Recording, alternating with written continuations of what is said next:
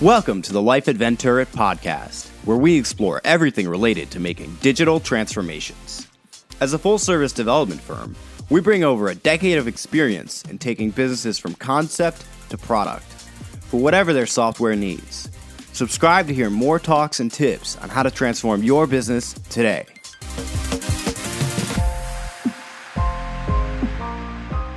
Hello and welcome to the Life at Venturit podcast. This is your co host, Alex Mershak, here with Daniel Herzog. Today we're speaking with Dr. McKenna McNeil and Rashad Muhammad, who are learning experience designers at MSU's Michigan State University, that is, a Hub for Innovation, Learning, and Technology. Welcome to the Life of Venturit podcast. Thank you.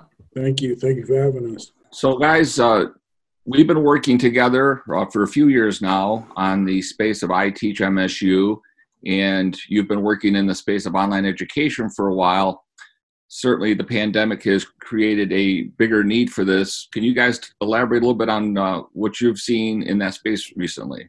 I can tell you, at least from um, from my vantage point, which is mostly from a supportive role in getting faculty prepared to teach online and providing um, um, consultations on best practices for um, learning.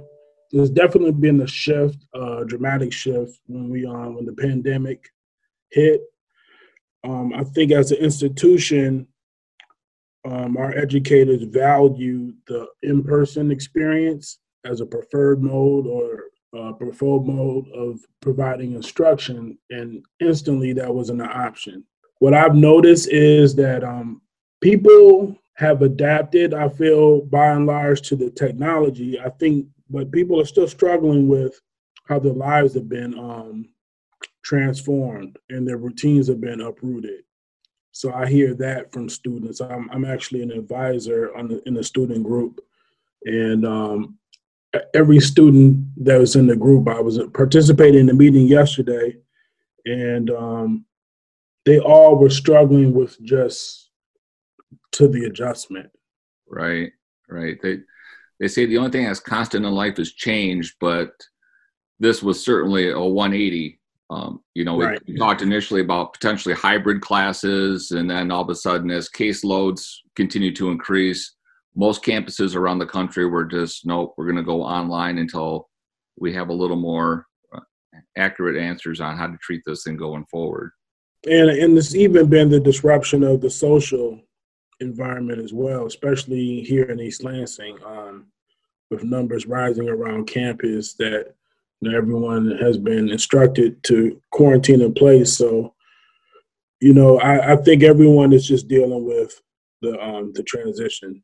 And I think, like most campuses, you guys are taking this week to week as far as opening up opportunities for in person learning, or has there been any direction that you've got from the administration on that? Not to my knowledge. I, I think at this point, um, everything is online. Yeah, I think, I think Dan, we're MSU is online for for the full fall semester. Okay. Um, I don't think there's any um, there's any talk about opening up. There there are in talks about what spring will look like, and that I think is a conversation that's changing probably on a daily basis. So, what do you guys see as the biggest benefit to moving to this online platform? Uh, as far as ease of access to, to information and material? Well, I can share from a from a teaching and learning um, professional development and growth perspective, um, there are some commonly cited barriers to engaging in those things for educators on a higher ed campus. Um, they often relate to things like time, um, not intuitive or not user friendly um, designed materials or platforms, um, and then things like lacking disciplinary context. So things that are big, broad, and general, but not um, relatable to people in very specific fields. And so um, the hashtag ITeachMSU Commons, which is a digital space, um, helps faculty and other educators like academic advisors, librarians, um, graduate students, undergraduate learning assistants.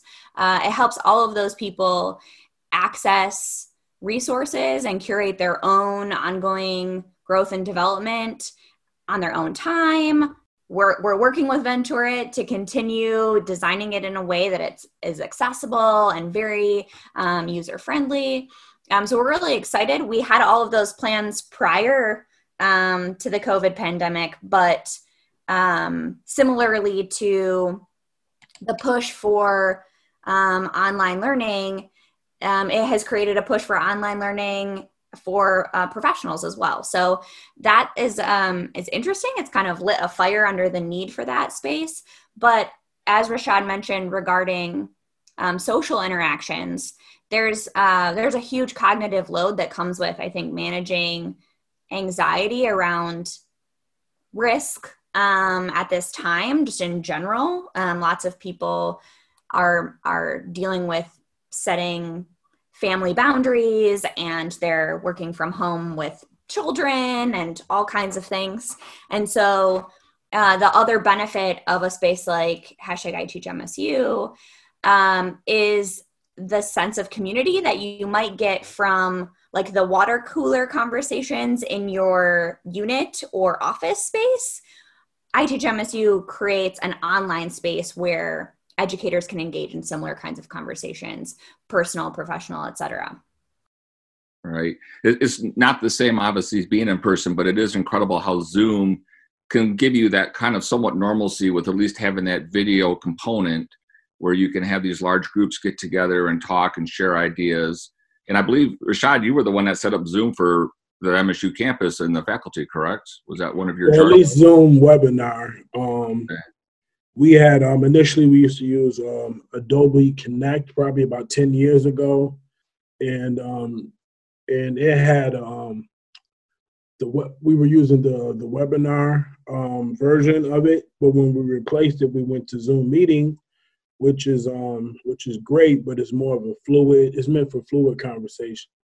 So um, I had petitioned to um, get Zoom webinar implemented on campus so that um, for those who wanted to use it for classes, that they could have some controls in place where, um, you know, if there's dogs in the background or trains going by, like all that isn't disrupting the lecture. Right. So I, I guess one of the big concerns or issues that is going on right now or is being talked about is online versus traditional learning. There's pros and cons on both models. You know, cost, accessibility. Um, going forward, as, as far as getting better content out there, what, what trends do you foresee happening in that space? Do you, I think that more and more people are going to be going online for various reasons. Would you agree with that assessment? Oh yeah, hundred percent. I mean, I feel like this is the new normal, um, and the more distance we get from the initial shock of it, the more things will be normalized. So I would anticipate better tools, more um, more precise uses for the tools that are available, you know, and and better, you know, better um, feature sets that allow people to have more control. Um, one of the things that I think is probably going to be a, a big growth area in, in learning are tools that that help facilitate lab activities and things like that. Maybe a lot more virtual reality um, applications. Um, but those are some of the areas that that it seems that um, people are struggling with the most. How do you replicate laboratory environments or things where you have to be hands on? Right. Yeah. M- music studies. Oh yeah, that's another one. Right. Something like that. So w- one of the things I'm, I'm curious about, or what your thoughts are, is trying to assess or determine the, the value of the education. If, if someone takes an online class, how is that at the end of the day? How is that assessment going to compare to what they got with an on, on in-person learning experience, as far as quality of education and quality of information?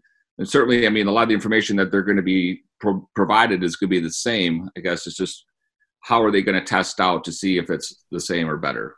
So I'm going to jump in real quick, Rashad, and then I'll turn it over to you. But I would love to share, Dan, that I did half of my Michigan State University master's degree online. This would have been in 2012. Um, so way before we were uh, way before COVID and and this kind of um, narrative around the value of online education. And and um, I'll say that my preferred learning style is active and hands on. But the benefits that online learning provided for me um, at that phase of my educational experience was that I could couple my my formal post secondary education with um, with a career. So I was learning in classrooms and I was working at the same time, and online allowed me the flexibility to do that. And it helped me develop immediate bridges between the things that I was learning and the things that I was doing um, in full time work. And so that's a really, it's a thing that you can do with face to face courses, but it's ch- more challenging because of scheduling.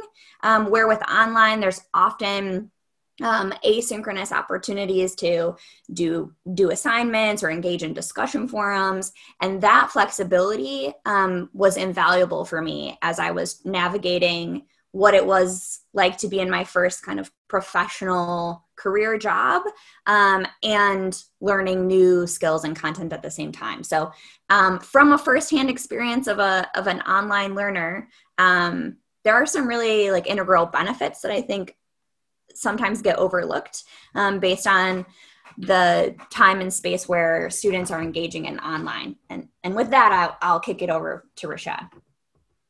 Those are good points. I actually had a similar experience. My master's was entirely online. Um, I think um, I think technology is really not the barrier. I mean, instructors need to they need to um, teach differently and they need to, um, in terms of assessing their students, they need to have authentic assessments, things that really provide real world application in terms of their mental processes. And um, and those kinds of things will give i think a more rich um, indication of learning and also um, you know, provide examples for people to demonstrate what they've learned as well, you know. So um, you're not going to be able to just get it in the in the easy ways that we, you know, are used to by just looking at someone's eyes or, you know, seeing someone raise their hand. But I do think online is also provided um, maybe a different space for people who are more introverted to participate in a way where they don't feel um, singled out, um, which for some people I think is more engaging.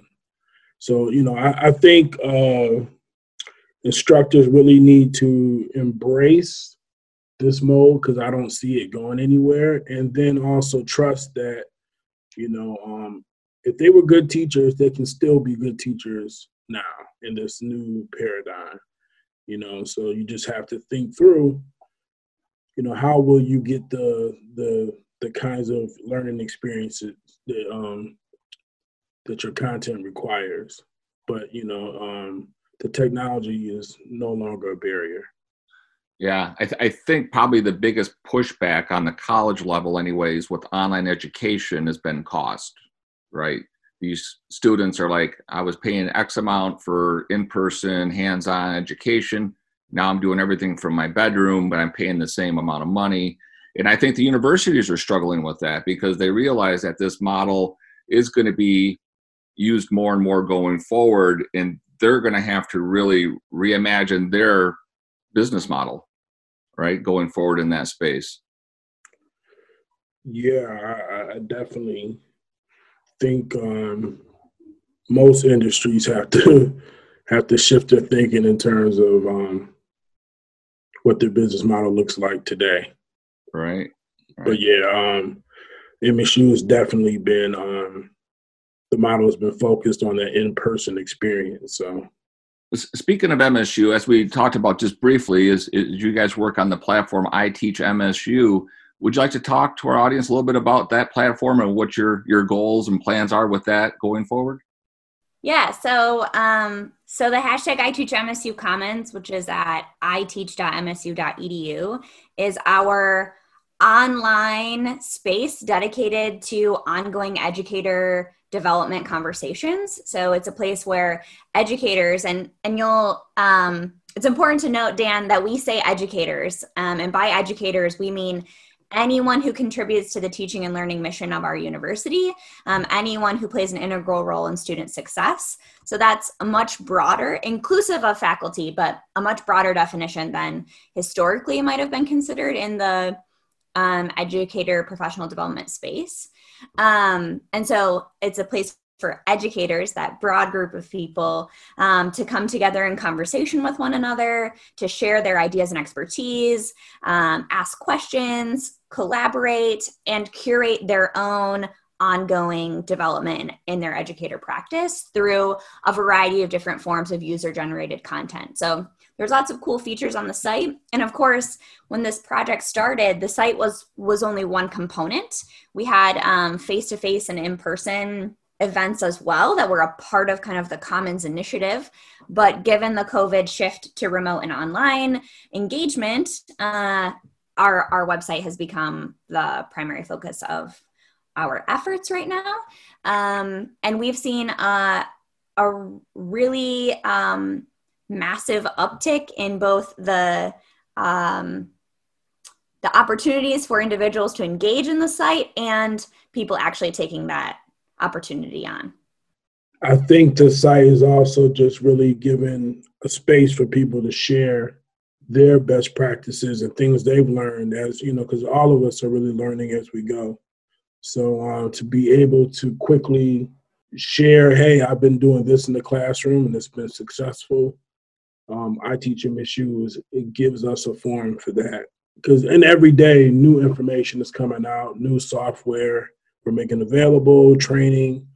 So, um, you know, the site has really given a space for people to to share information without any gatekeepers. You know, you don't have to wait for a webmaster to post a new article. You can go online and post it yourself and right. post it to people to um, under categories that may that will help other people quickly find it or create groups among people who have similar desire, whether that be topics or um, or just working together closely, or you know, um, or if you just want to be engaged in some of the new technologies that are coming out on campus. Um, I teach MSU is giving us a space for that.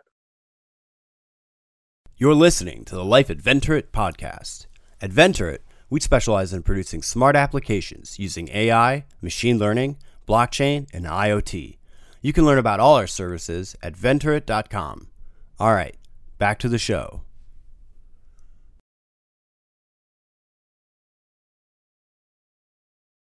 I was going to circle back. Uh, something that Rashad mentioned was the, the social interaction. And as we examine online education that spans not only the, the college uh, student but also younger students and it seems like it's more important even for the k through 12 children who are now thrown into this online space to get more kind of personal attention or social interaction i'm wondering too you know if there's going to be ways in the future like rashad mentioned having a more robust platform to allow more interaction you know ways that we could possibly incorporate artificial intelligence or other visual mediums to try to make it more personal or more interactive going forward?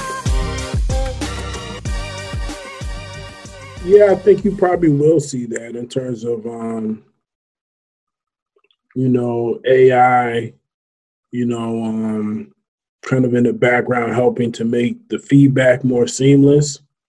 I've seen some really cool demonstrations with people integrating using Microsoft Teams and a variety of other tools to kind of to quickly um, give students answers to questions that have been answered in um, like in a, a frequently asked questions form.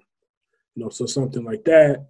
If the information is already out there, using artificial intelligence to kind of quickly cross reference that data and provide it um, pretty much instantly in a, in a way that feels human.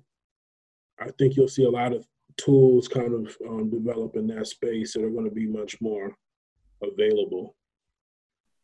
I will share, Dan. I was chatting with a friend and colleague at MSU who has a high schooler, um, and she shared that the the flexibility and the um, shift to a different set of skills regarding time management and self motivation and things like that that her high schooler is having to um, adjust into have actually proven as um, fuel to help her teenager get really excited about um, college, some version of post secondary education. So her day starts at 11 a.m. Um, and she does her homework on her own time and her classwork on her own time. Her feedback has been like that she's really, really, really excited about going to some version of post secondary education now, which is kind of a cool and I think maybe unintended um, outcome of uh, of high schools at least making that shift.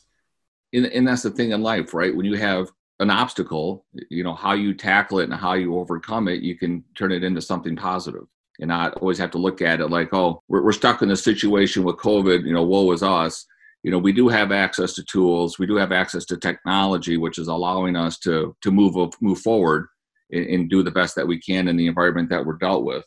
Yeah, another thing that I think is an advantage about the current landscape is that um, I mean I, I think it really changes what the classroom is and and the, just the ability to bring in experts on a particular topic or or to have guest speakers, you know, to co-teach certain things, like just having that that fluidity to um to bring in people as needed, to change locations as needed. You know, I think um are some real opportunities for people to explore and um, and think differently about how teaching happens now. No, I, I totally agree. It's technology just really fascinates me sometimes on the accessibility that you can have when you can have a conference call in the morning and have you know four people on the call from four different continents and you know they're all sharing information or all working on the same project and really allows you to get those various points of view and, and just incredible research and information that's available out there on the web. With the hub itself, uh, are you guys involved in any of the other incubators and things going on at the hub, or are you focusing mostly just on the iTeach platform at this time? Most of us um, work on a variety of projects. So, um, so I also work on a project where we're just trying to get a pulse of um, the campus needs in regards to technology and um, also rethink how we adopt technology in a way that allows for experimentation but also allows for standardization.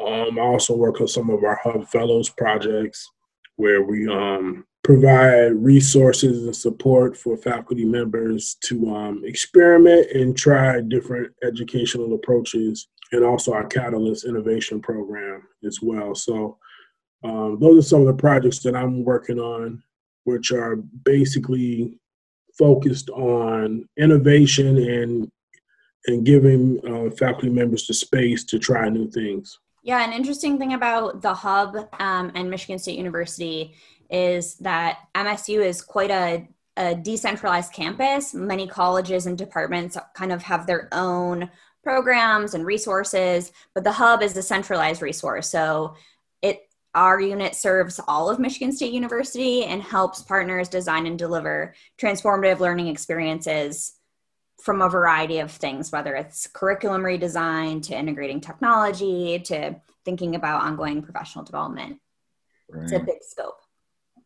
So I, I think as we go into this new uh, arena of online education, I think it's going to be even more competitive for to get students, right? Um, and I know universities compete against other universities in sports and other activities.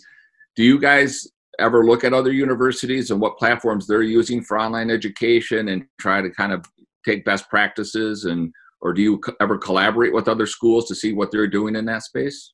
Probably not as much as we could, but I think um, in just talking to colleagues and you know going to conferences or what have you, you you learn about what other people are doing. So I would say not in not in a you know formal way that I know of. The academic community, you know, people talk and they share best practices. Yeah, I think probably there's also some engagement in the Big Ten conference conversations around yeah. What's yeah. happening, what's working, what's not working. I, I, think this is a unique moment in time as we're seeing with bigger initiatives like a COVID vaccine. There are private partners who are who would normally be competitors who are coming together to try to find a solution. And I, I would venture to um, posit that similar things are happening in the higher ed context where we're we're trying to make sure that we're all doing our very best to provide um, high impact and quality learning experiences for students. Right. I, one of the articles I read in the space is because of this education model is going to be changing, uh, you know, rapidly over the next five to ten years. That there may be a lot of kind of the second and third tier colleges and universities, the smaller schools that might not be able to survive because bigger institutions like Michigan State, with the resources that they have, can bring on more students if they're going to be online. They don't have to necessarily have them in the lecture hall or in the classroom. You know, once again, as we get to a more normal pace, they can do more of that hybrid model we talked about. So it'll be interesting to see how that plays out over the next five to 10 years as the educational industry you know really makes this major shift yeah i think there are interesting models that and of course this is my own personal my own personal opinion not affiliated with the university's position at all but um, there are interesting models happening in that have been happening in other places like um, the university of california system where there's um, a variety of schools across the state that are a part of one common system. Um, and that could be an interesting uh, option for universities in the state of Michigan moving forward if maintaining their own independent um, budget and curriculum isn't sustainable or viable. Um, that would be a, an interesting thing that I, I'll be looking forward to see how that evolves over, like you said, the next five to 10 to 10 years. Right, right. And, and I think uh, on our end, as a software developer, that there's more and more people getting into the space. So as the innovators come into play and bring more new services and new features and new content, you know, it's just going to be a much broader menu available for universities and educational institutions. So I think that'll be a, another win situation too. Yeah, it's very interesting to see how things are going to shape up and what what things will even look like a year from now. Yeah, I think everyone's curious to see what 2021 is going to look like. yeah, exactly. Like, could you imagine we would be here? Yeah, exactly. A year ago, yeah. well, guys, we really appreciate you uh, joining us today. We will definitely be in touch and talk to you in the future. All right. Thank you. Yeah. Thanks, Alex. Thanks, Dan. Thanks for coming on, guys. Thank you for listening to this episode of Life at Venturit Podcast. We appreciate our audience and clients for their continued support. Don't forget to subscribe to our podcast and share with your friends and family. For more information on our services and upcoming episodes, please visit us at venturit.com, as well as our other social media channels. Talk to you soon.